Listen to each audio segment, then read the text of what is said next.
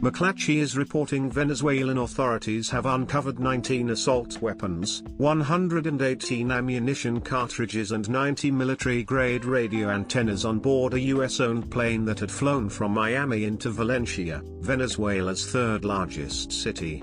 The Boeing 767 is owned by a company called 21 Air based in Greensboro, North Carolina. The plane has made nearly 40 round-trip flights between Miami and spots in Venezuela and Colombia since January 11, the day after Venezuelan President Nicolas Maduro was sworn into a second term.